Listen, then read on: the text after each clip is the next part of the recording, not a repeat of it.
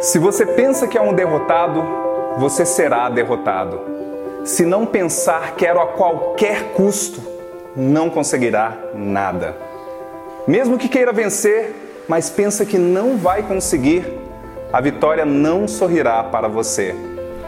Se você faz as coisas pela metade, você será um fracassado.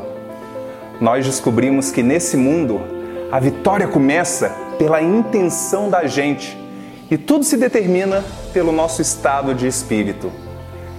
Se você pensa que é um azarado, você se torna como tal.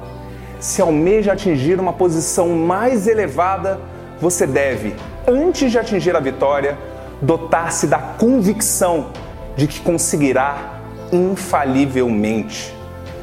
A luta pela vida nem sempre é mais vantajosa aos fortes ou aos espertos.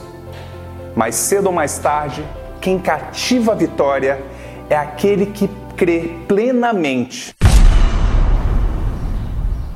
Eu conseguirei.